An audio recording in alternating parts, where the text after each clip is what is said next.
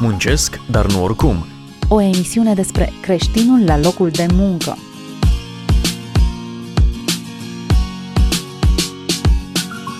Bine v-am regăsit, continuăm uh, sub această tematică a businessului pentru gloria lui Dumnezeu. Sunt Valentin Giurici, invitatul nostru și astăzi este domnul Sebastian Văduva, conferențiar universitar, doctor, directorul Facultății de Management și Informatică Griffiths din cadrul Universității Emanuel din Oradea, de asemenea antreprenor în serie. Bine ați revenit! Bine v-am regăsit! Am ajuns astăzi la un subiect sensibil, delicat. Dacă atunci când am vorbit de productivitate, atunci când am vorbit de proprietate, lucrurile sunt cât de cât liniștite și predictibile, aici uneori s-ar putea să fie artificii. Relația dintre angajator și angajat. De ce e nevoie să abordăm această temă a angajării în această linie de discuție a business-ului pentru gloria lui Dumnezeu? Pentru că, istoric vorbind, așa cum deja ați pomenit, aici au fost probabil cele mai mari tensiuni. Și începem cu antichitatea în care sclavia a fost uh, folosită, inclusiv în Sfânta Scriptură, a fost uh, răul pe care Dumnezeu l-a tolerat în uh, Vechiul Testament și multe dintre învățăturile pe care le avem, atât în Nou și în Vechiul Testament, angajatul este de fapt un rob, este un sclav și iarăși, teologic vorbind, a fost foarte controversat. Numele, cum de Dumnezeu a acceptat să se folosească de oameni care au fost stăpâni de sclavi care e probabil cea mai groasnică formă de abuz a unui semen. Adică, pe de o parte, Dumnezeu ne cheamă să creștem valoarea, să ajutăm, uh, să ne implicăm în uh, viața altor oameni care sunt coroana creației lui Dumnezeu, pe cealaltă parte, Dumnezeu tolerează și acceptă stăpâni de sclavi. Dacă îi să ne intrăm un pic mai aproape de noi, și iarăși un lucru pe care puțin oameni îl știu, comunismul s-a născut în sânul mișcărilor sindicaliste. Și este această idee în care muncitorii, pe vremea Revoluției Industriale, secolul 18 și 19, s-au unit la oaltă, au format partide politice și așa mai departe, în ideea în care să se lupte. A fost această luptă între clase, între burghezi și proletari, vechiul și clasicul. Deci, când vorbim despre istoria E una foarte tensionată uh, și e legată de mesajul, de subiectul pe care l-am abordat data trecută vis-a-vis de productivitate, pentru că există ceea ce numesc eu niște instincte intrinseci. Adică, din punct de vedere a angajatului, angajatul merge la servici și obiectivul lui intrinsec, subconștient, este să facă cât mai puțin și să fie plătit cât mai mult. Asta fără să se gândească. Asta este, fiecare om se gândește la chestia asta. Pe cealaltă parte, obiectivul intrinsec a unui patron, a unui angajator, este să mă muncească cât mai mult și să mă plătească cât mai puțin. Deci dacă îi și când predau chestia asta pun așa pe tablă două forțe diametral opuse ceea ce e bine pentru un angajat nu e bine pentru un angajator, ce e bine pentru un angajator nu e bine pentru un angajat. Și de aici ia să uh, scântei și aici intrăm în foarte multă tensiune. Ca să complicăm lucrurile și mai mult, partea asta, relația asta de angajat-angajator se complică când vorbim despre relații de familie. Adică eu îl angajez pe frate meu eu mă lucrez cu cutare. Vă dau așa exemplu care e destul de hazliu. Unul dintre primele angajate pe care le-am avut la prima mea firmă a fost pe propria mea mamă. Lucra ca și muncitoare croitoreasă la o fabrică, prost plătită, muncită foarte mult, chiar dacă nu știa limba engleză, am angajat-o la mine la carmagerie. Ei, ce nu știe foarte multă lume este că am dat-o afară de două ori. Care am spus, mami, te duci acasă să nu te mai văd niciodată.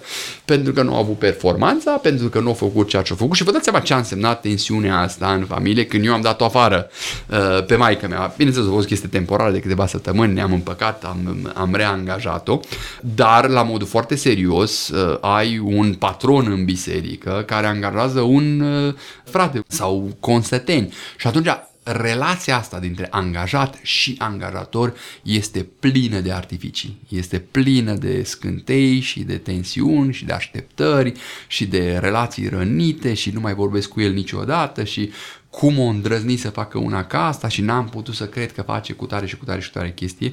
Și bineînțeles îi bine să o studiem și să învățăm ce are cuvântul lui Dumnezeu de spus, care este principiul teoretic și după aceea să vedem și partea practică vis-a-vis de această uh, relație. Dar în același timp trebuie să ținem cont că pe piață se vinde această idee să nu mai ai șef. Corect, da. Și trăim în secolul 21, care este un secol datorită tehnologiei care dă voie foarte mulți ceea ce numesc eu micro-întreprinzători sau micro-antreprenori. Adică eu sunt propria mea firmă de o singură persoană. Eu salut acest fenomen și cred că e un lucru foarte bun care introduce un fel de meritocrație totală, uh, vorbind de productivitatea de data trecută. Dacă ești productiv și produci ceva de valoare, vei fi plătit. Dacă nu ești productiv și nu produci ceva de valoare, vei muri de foame. Deci, dar da, într-adevăr, prin, uh, prin tehnologie exact, există această uh, idee în care nu mai am propriul meu șef uh, și așa mai departe. Ei, pe cei mai mulți pe care eu îi cunosc nu vor să aibă șef, dar vor să aibă garanția unui salar. Și aici este, să zic, cealaltă față a monedei, pentru că în momentul când nu ai șef, nu mai ai nici salar și nu mai ai nici garanția faptului că cineva îți uh, pune banii pe card și se asigură că ai toate lucrurile plătite la timp, dările, taxele și impozite și așa mai departe. Deci îi, îi o tensiune între cele două.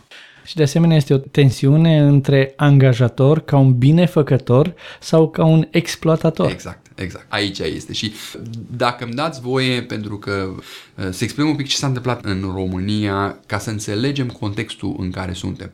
În 1989 am avut parte de Revoluție și imediat după Revoluție ne-am trezit o țară fără direcție cel puțin din punct de vedere economic. S-au întâmplat doi factori, mai mulți factori, dar doi pe care vreau să-i subliniez aici. Primul factor a fost factorul de privatizare, care au fost impuse în mare măsură de extern, Banca Mondială, Fondul Monetar Internațional, care au spus neapărat toate activele din România trebuie să treacă în mâini private. Și bineînțeles, noi am salutat chestia asta, am zis, wow, ce chestie extraordinară, pentru că mediul privat este mult mai productiv decât mediul public și așa mai departe, cu o mică mare diferență. Noi nu am avut la vremea aceea un mediu privat suficient de sănătos care să preia toate activele statului. Și de fapt, lucrurile pe care toată lumea le spune despre economia românească, că e corupție, că e conflict de interese, acolo s-au născut. Acolo s-a născut și această relație bolnăvicioasă între partea privată, între business și partea politică. Pentru că fostul Partid Comunist Român s-a fărmițat în mai multe partide și de fapt fiecare dintre ele erau niște grupuri economice care încercau să acapareze anumite bunuri ale statului la niște prețuri foarte interesante, pentru că aici era marea dilemă. Domnule, cum evaluăm toate bunurile lăsate public de stat și cum le privatizăm. Și din păcate, în contextul acesta, și nu vreau să fac o generalitate și nu vreau să jignesc pe nimeni, dar în contextul acesta, cele mai multe dintre activele care au fost preluate la privatizare au fost luate pentru speculă. Adică oamenii le-au preluat și au spus, sper că vine un investitor să-mi dea mulți bani pe ele. Și avem enorm de multe exemple de active care au rămas nemișcate de 30 de ani. Drept urmare, avem multe ruine prin orașe. Aici este ideea. Și ăsta e motivul pentru care avem ruine. Și orice om care trece prin orice oraș din România stă să se gândească, mă, domnule, ce se întâmplă? Că e clădire în centrul orașului. Domnule, de ce nu fructifică? De ce nu faci un hotel? De ce nu faci un restaurant? Răspunsul este că patronul, odată nu e foarte sigur cine e patronul, că aici a fost mare dezbatere și ne-am dat în judecată și așa mai departe, dar patronul stă și așteaptă că el nu a plătit mult, deci nu a avut o investiție. Nu e ca și cum ar fi luat un credit din bancă și trebuie să-și plătească rata în fiecare lună. El a dat niște prețuri simbolice în perioada respectivă și acum stă și așteaptă să vină marele investitor cu buzunare adânci și să-i plătească o avere întreagă pentru imobilul respectiv și investitorul ăla săracul de 30 de ani tot mai bine. Și multe dintre activele pe care noi le avem în țara noastră sunt în paragine și nimeni nu mișcă pentru că proprietatea este în mâna unor speculanți. Asta a fost primul fenomen care ne-a afectat negativ enorm de mult în ultimii 30 de ani. Al doilea fenomen care ne-a afectat enorm de mult negativ este bine, bine, atunci voi românii, ca țară, care e avantajul vostru concurențial? Care e contribuția voastră pentru economia globală? Voi ce adaus aveți? Și am stat și ne-am uitat în dreapta în stânga, ne-am tot gândit, ne-am tot socotit și măi, eu zic că singura chestie pe care o avem este forță de muncă ieftină. Dom'le, hai la noi că oamenii muncesc ieftin. Domnule, vii la noi și la noi în sat putem face o chestie, oamenii muncesc pentru 50 de mărci, era pe vremea aceea pe lună. Și ai avut primul val de investitori care au venit în România, mulți dintre italieni, francezi, pe industria textilelor, producătorii de pantofi și așa mai departe, strict pentru forța de muncă. Și cred că și dumneavoastră țineți minte vremea aceea. Talpa se aducea, toate celelalte se aducea, doar ce trebuia să facă erau muncitorii români să le pună la altă, să le trimită înapoi în Italia sau în Franța. După ce a venit următorul val și următorul val și acum suntem la valul de Mechatronics. Enorm de mulți investitori care se înghesuie să intre în România că e forța de muncă ieftină, că e forța de muncă ieftină. Și în contextul acesta de 30 de ani, toată lumea din România muncește pe bani puțini și salariul minim pe economie este cât este și angajatorul vrea să-l pună și la fără carte de muncă și tot felul de lucru. De ce? Pentru că avantajul lui concurențial, structura lui de profitabilitate este să nu plătească mult să nu plătească mult. Și ăsta e valabil la uh, mari angajatori, e valabil în sectorul ONG-urilor, în sectorul religios, toată lumea merge pe aceeași strategie. Forță de muncă ieftină, dacă se poate, forță de muncă voluntară. Și aici s-a născut un fenomen foarte pervers. Eu îl numesc fenomenul ciubucarului. În care omul a spus, măi, vrei să fiu pădurar și mă plătești salariul minim pe economie? Nicio problemă. Că mă descurc eu. Și avem în limba noastră română uh, fraza asta, nu trăiește la din salar. Adică, domnule, el a acceptat postul de pădurar, de uh, contabil, de uh, secretar, de ce-o fi el, dar, de fapt, pe lângă postul respectiv își face el ciubucul lui. Și avem o nație de ciubucari. Și eu estimez, n-am studii. Și așa dispar pădurile. Exact, și așa dispar pădurile, mulțumesc. Și avem o nație de, de ciubucari, eu estimez că undeva la 70-80% dintre angajații care sunt angajați undeva mai fac un ciubuc fie într-un mod direct în care sifonează resurse din cadrul firmei, vorbim aici de furt direct sau ceva de genul ăsta, fie într-un mod indirect, se folosesc de poziția acolo, el e programator la nu știu care firmă, vii la mine și îți mai fac un website uh, undeva după orele de program cu ghilimele de rigoare și mai îmi scot eu niște bănuți din chestia asta. Și atunci e clar că există, din păcate, în contextul nostru românesc, o tensiune incredibilă împotriva acestor ciubucari care trebuie prinși, care trebuie constrânși, care trebuie uh, clăpăciți uh, și managerul care încearcă să stoarcă maximum de profit pentru că asta este singurul lui avantaj concurențial. Uh, și au tot felul de fraze de astea interesante din partea patronilor, angajatorilor. Măi, când prinzi un angajat, bate-l bine și dacă nu știi de ce, că știe el. E vinovat, sigur. Domnule, bagă în el stres până crapă curajul, pentru că trebuie să-l strângi, trebuie să-l constrângi.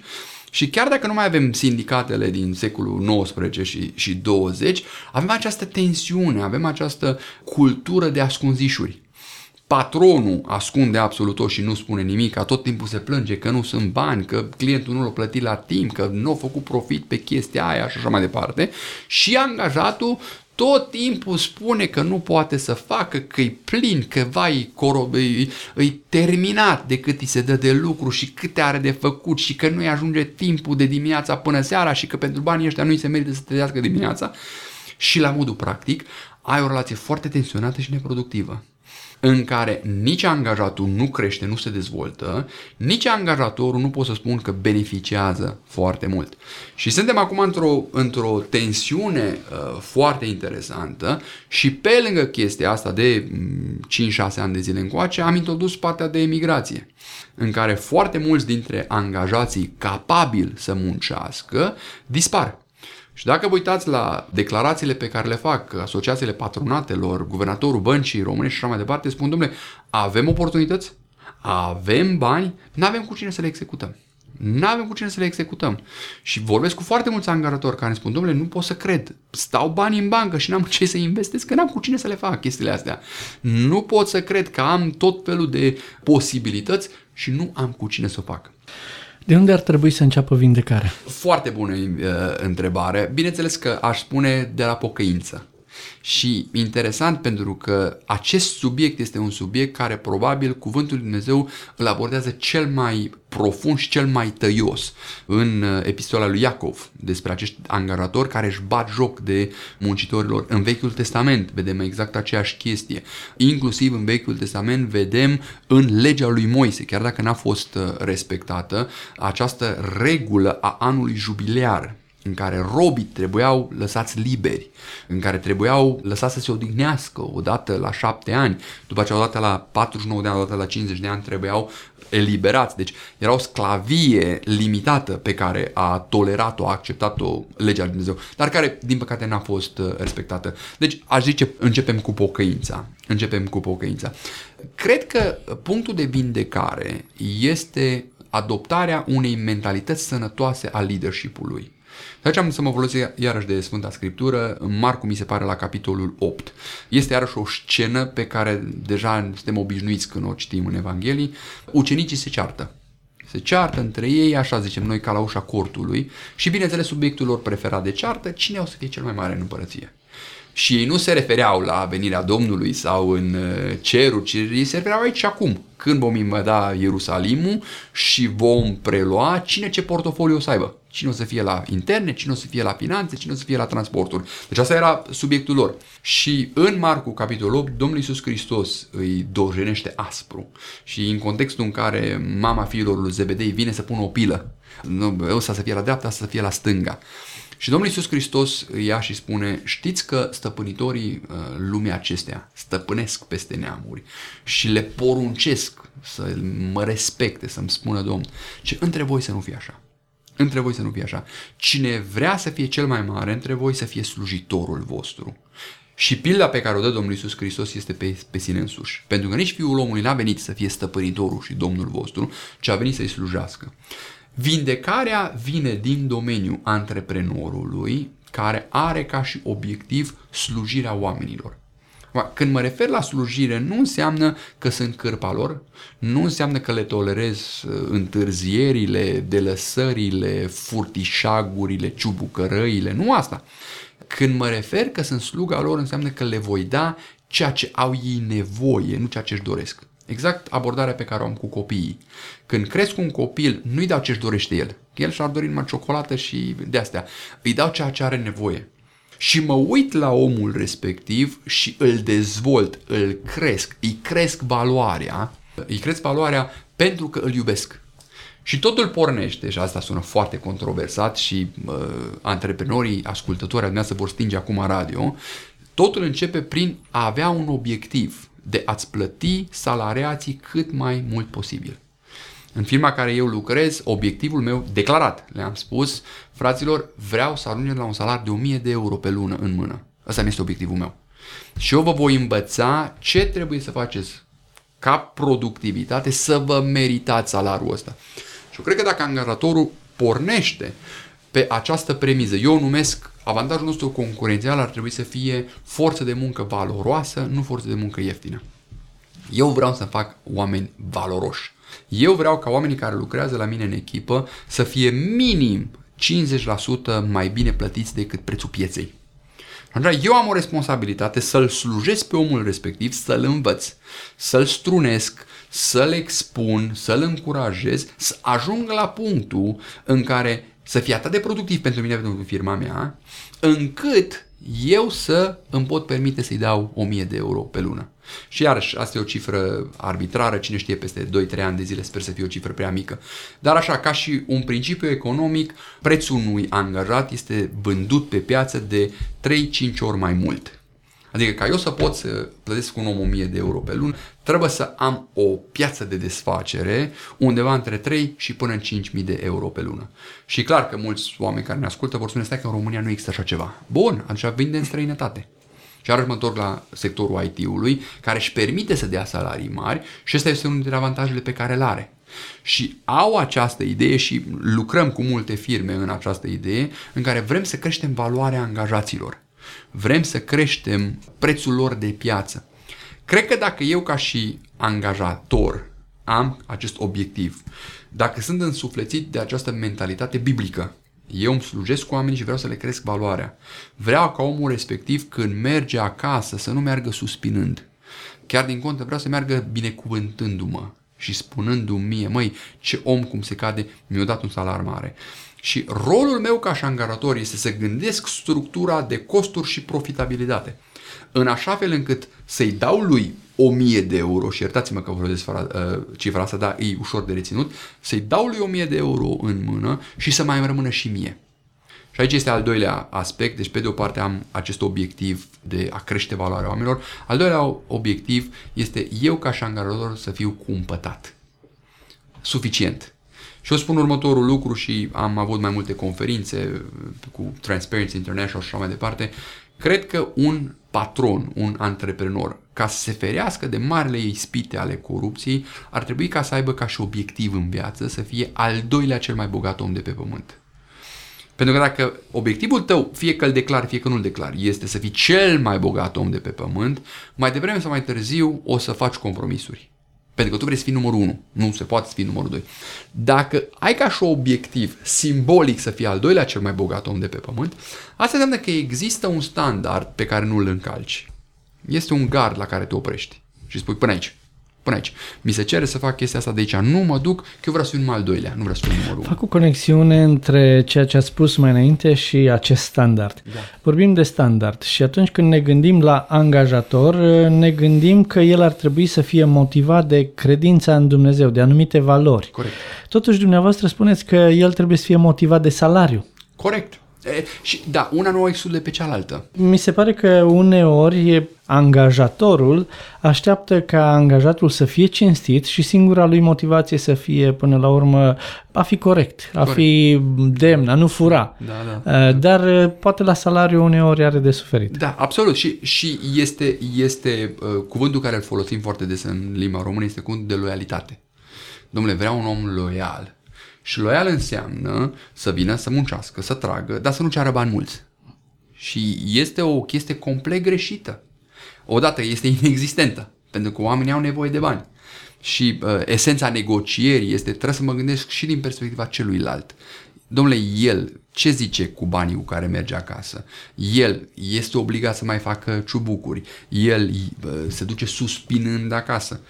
Și dacă eu fac chestia asta sistemic, dacă eu fac chestia asta voit și spun da, pentru mine asta este singurul avantaj concurențial. Dacă eu ar trebui, și asta e un test, dacă eu ar trebui să cresc salariile angajaților mei cu 50% și asta ar însemna că eu falimentez firma, înseamnă că am o mare problemă. Înseamnă că eu nu mi-am făcut datoria de manager eu nu am descoperit o structură uh, cu clienții mei, cu piața, cu investițiile pe care le fac, care să fie suficient de profitabilă încât să-mi permit să cresc 5% salariile oamenilor și după aceea să-mi rămână și mie niște bani. Acum, un alt lucru care vreau să, să-l remarc și aici iarăși e controversat, eu cred într-o salarizare meritocratică sau eu cred în discriminare la salarizare. Și aici nu mă refer discriminare, că mă uit la cineva și dacă, Doamne ferește, de etnie romă sau altceva îl discriminez, cred că e un păcat lucrul acesta. Dar cred că ar trebui să existe o discriminare bazată pe performanță. Și iarăși, asta e muncă multă, pentru că eu ca manager înseamnă că trebuie să am un sistem de evaluare și monitorizare a performanței.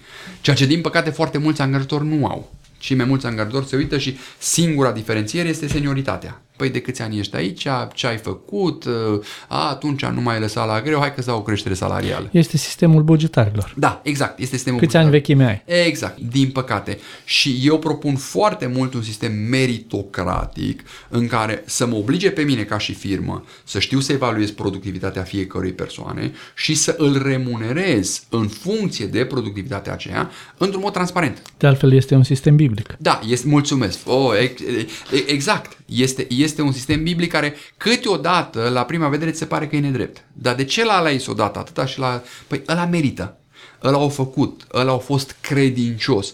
Și atunci partea asta de loialitate, și eu spun foarte aspru, cred că implică și multă fățărnicie. Anumiți angajatori, anumiți patroni care spun eu vreau un om loial, dar să nu ceară bani mulți. Dar cum îi vrea mai mulți bani de atâta? Pă, nu-l să uh, tratezi o bine, pă, nu așa mai departe. Și rămân șocați când oamenii respectiv le pleacă din firmă și nici măcar nu spun la revedere, nici măcar nu spun, nu-și lasă loc de bună ziua. De ce? Pentru că ani de zile a fost acea, această bătaie de bajocură în care oamenii nu au răsplătit loialitatea. Care este limita? Pentru că s-ar putea la un moment dat angajatul să ceară tot mai mult și Corect. tot mai mult și tot mai mult și totuși angajatorul să fie limitat de sistem, de țară, de Corect. tot. Limita este piața, prețul pieței. Și eu spun studenților asta, esența negocierii este alternativa. Nu zbierătura, nu limb, gușăirile și așa mai departe. Deci dacă eu uh, și trebuie să am o negociere cu angajații mei sau în postura de angajat cu angajatorul meu, în momentul când mă duc la negocieri, eu trebuie să am o alternativă. Și vă dau câteva exemple concrete ce spun studenților mei. Terminați facultatea, mergeți să vă angajați, cea mai bună formă de negociere a salariului este să aveți în mână patru oferte de la alți angajatori și să le puneți pe masă. Pentru că mai devreme sau mai târziu ajunge la partea de salariu. Care sunt așteptările salariale, bla bla bla bla, salariul minim, salariul de început.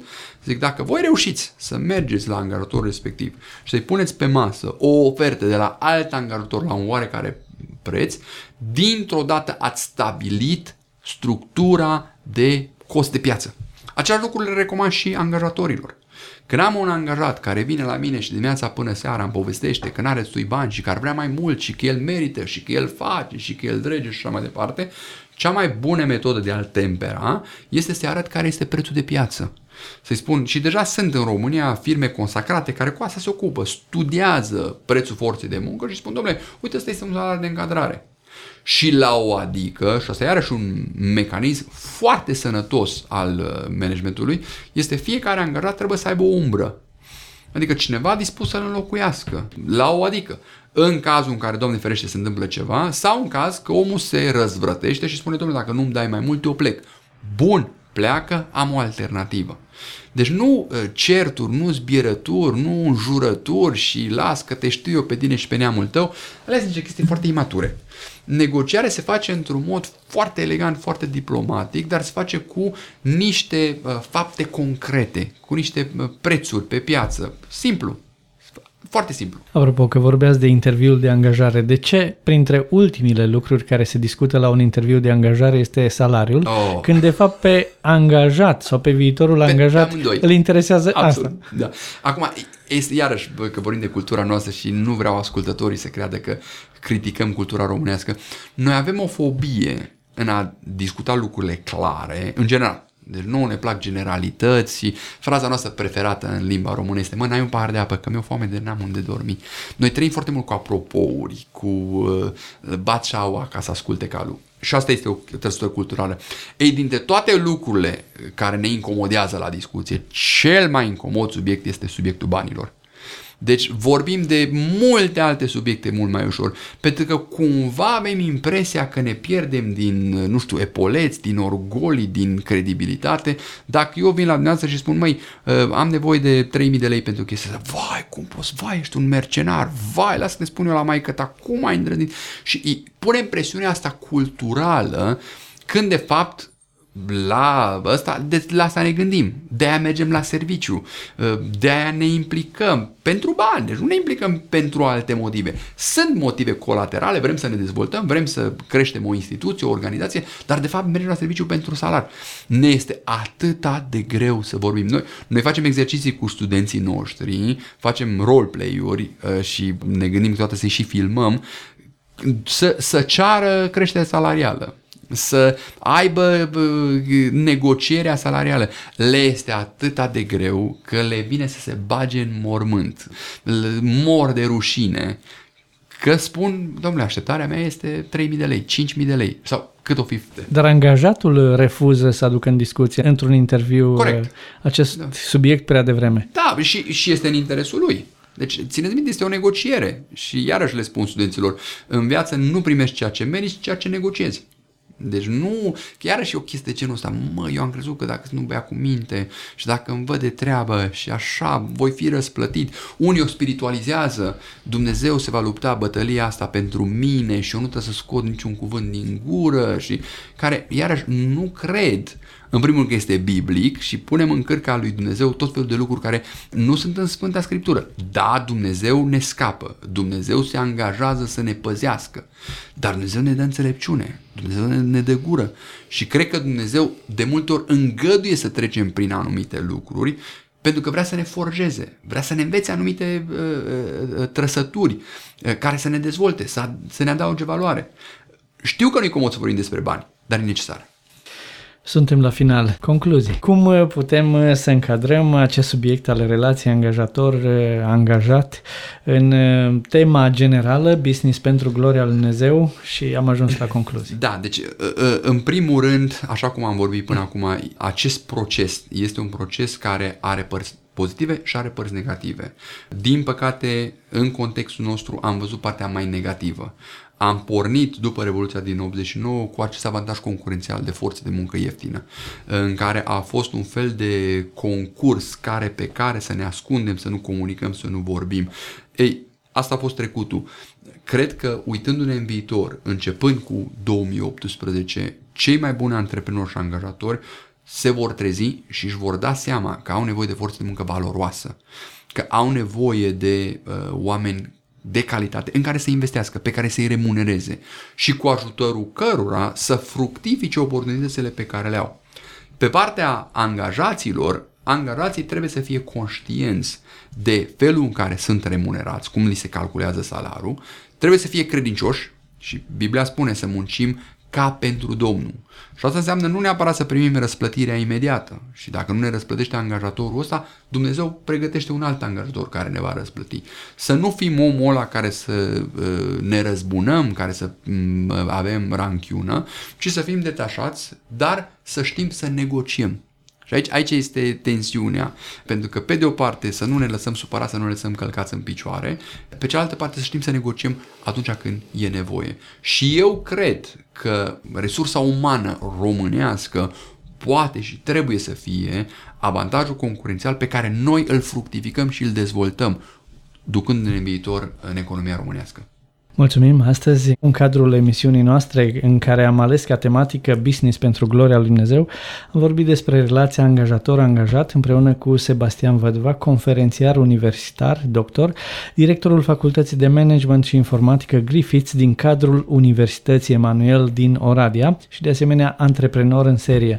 Am reținut câteva cuvinte din discuția noastră, acum la urmă, drept să spun, mi-am notat o pagină întreagă, ați avut foarte multe cuvinte care pot fi citate celebre, dar chiar acum la concluzie mi-am notat câteva cuvinte. Valoare. Atunci când vorbim de relație angajat-angajator, cuvântul cheie este valoare, nu exploatare. De asemenea, un alt cuvânt este negociere. Și angajatul are anumite drepturi și de asemenea credincioșie față de Dumnezeu și față de angajat.